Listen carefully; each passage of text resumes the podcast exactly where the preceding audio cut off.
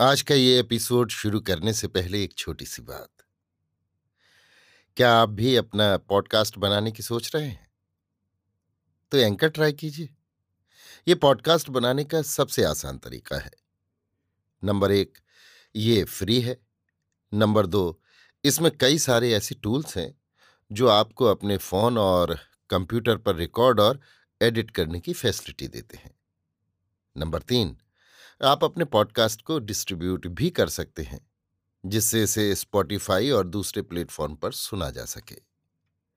तो डाउनलोड कीजिए free anchor app या विज़िट कीजिए एंकर डॉट एफ़ पर अपना पॉडकास्ट स्टार्ट करने के लिए। ये तो थी एक छोटी सी जानकारी, और अब शुरू करते हैं एपिसोड का सिलसिला। तो आज के एपिसोड में। लीजिए सुनिए।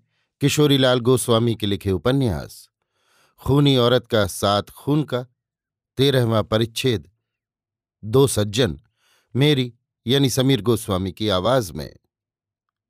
उस बदजात थानेदार के जाने पर वे दोनों चौकीदार मुझसे बातचीत करने लगे। वे दोनों बेचारे बड़े भले आदमी थे। उनमें से एक दयानत हुसैन तो मुसलमान थे और दूसरे रामदयाल ब्राह्मण। बातों ही बातों में उन दोनों को मैंने अपनी सारी राम कहानी सुना दी। जिसे सुनकर वे दोनों बेचारे बहुत पछताने लगे और यों कहने लगे कि, दुलारी, जो खून तुम्हारे घर में हो गए हैं, उनके कसूर में आश्चर्य नहीं कि तुम ही सजा पा जाओ और वो कसूर तुम्हारी ही गली मढ़ा जाए। पर कुछ परवाह नहीं। जन्म लेकर कोई बार बार नहीं मरता। तुम्हारा धर्म जो नारायण ने बचा दिया, उसके मुकाबले में फांसी की तख्ती कोई चीज़ ही नहीं है। यदि धर्म और परमेश्वर कोई चीज़ हैं तो वे दोनों तुम्हें अच्छी गति देंगे और परलोक या दूसरे जन्म में तुम सुख पाओगी। फिर ये भी बात है कि यदि तुमने सचमुच खून न किए होंगे तो भगवान तुम्हें बचा भी सकते हैं।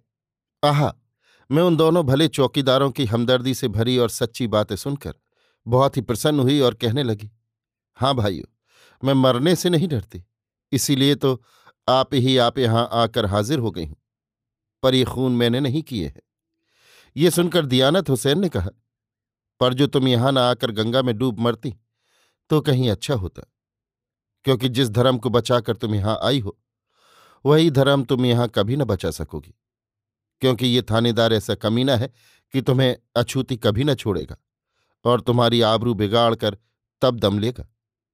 इस शैतान ने अब तक न जाने कितनी औरतों की इज़्ज़त, हुरमत बिगाड़ डाली है और बराबर बिगाड़ता ही रहता है।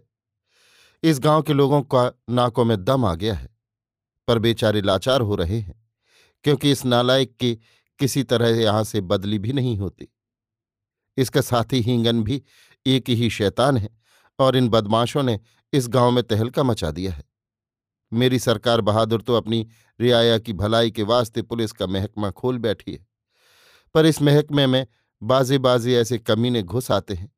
कि जिनसे रियाया को उल्टा और परेशान होना पड़ता है। बेचारे दयानत हुसैन की बातें सुनकर मैं मन ही मन बहुत ही डरी कि, हाय, अब मैं किस बला में आ फंसी? अस्तु मैंने उनसे यों कहा, भाई साहब तो यहाँ मैं क्या करूँगी? हाय, क्या आप लोग मुझ अनाथ लड़की को नहीं उबार सकते? मेरी बात सुनकर रामदयाल मिश्र ने दयानत हुसैन से कहा, भाई, ये लड़की साक्षात सिंहवाहिनी दुर्गा है। सो ये अपने सतीत्व के बल से आप अपना धर्म बचा सकेगी। रही हम लोगों की बात सुभला हम लोग इसकी कौन सी सहायता कर सकते हैं? ये सुनकर दयानत हुसैन ने कहा हाँ भाई साहब, ये तो ठीक बात है, क्योंकि हम लोग एक महज मामूली चौकीदार हैं। ऐसी हालत में हम लोग एक कैदी औरत को उस अयाश और बदकार अब्दुल्ला थानेदार से क्यों कर बचा सकते हैं? हाँ अगर ये औरत कैद न होती और यों ही यह आप हँसी होती तो हम लोग इसे चुपचाप भगा दे सकते थे। पर जबकि ये नौजवान लड़की खुद यहाँ आकर फंस गई है, तब भला इसे हम लोग कैसे छोड़ सकते हैं? भाई अपनी अपनी जान सभी को प्यारी होती है, इसलिए इसे हम लोग कैसे यहाँ से भगा दें? चौकीदार दयानत हुसैन की बात सुनकर रामदयाल ने कहा, हाँ भाई, ये सब बातें तो तुम ठीक कह रहे हो। बाद इसके मेरी तरफ़ घूमकर उन्होंने मुझसे यों कहा, बहन दुलारी अब तुम केवल भगवती का ध्यान करो, क्योंकि उसके अलावे अब्दुल्ला थानेदार से तुमको कोई भी नहीं बचा सकता। ये सुनकर मैंने यों कहा, सुनो भाइयों, मैं यहाँ से भागना नहीं चाहती और न यही चाहती हूँ कि तुम लोग मुझे यहाँ से भगाकर खुद आफत में फंसो। अजी, जो मुझे भागना ही होता तो मैं आप ही, आप यहाँ आती ही क्यों? सो मैं भागना नहीं चाहती और न फांसी से ही डरती हूँ। पर हाँ, मैं अपने धर्म के लिए अवश्य घबरा रही हूँ कि कहीं मेरा वही अमूल्य सतीत्व न जाता रहे।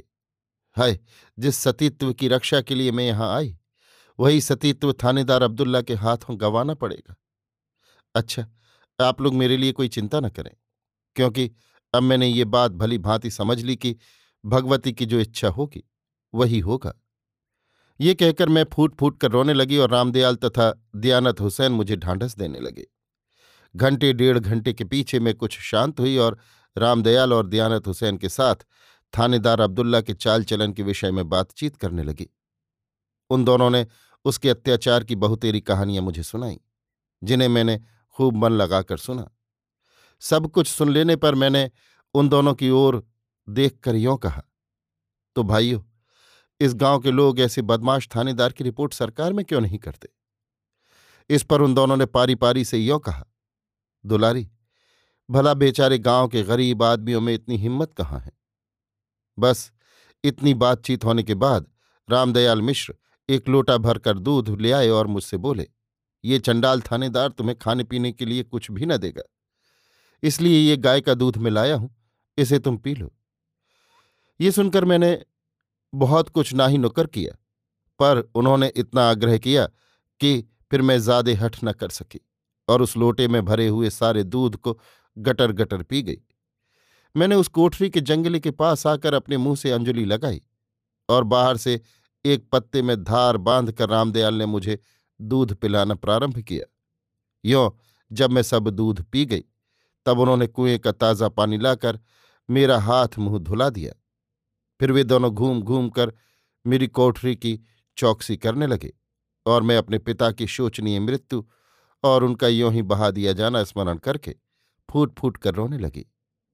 मुझे वे दोनों बार बार समझाते थे, पर जब नदी का बाँध टूट जाता है, तब क्या उसकी धारा का वेग रुक सकता है?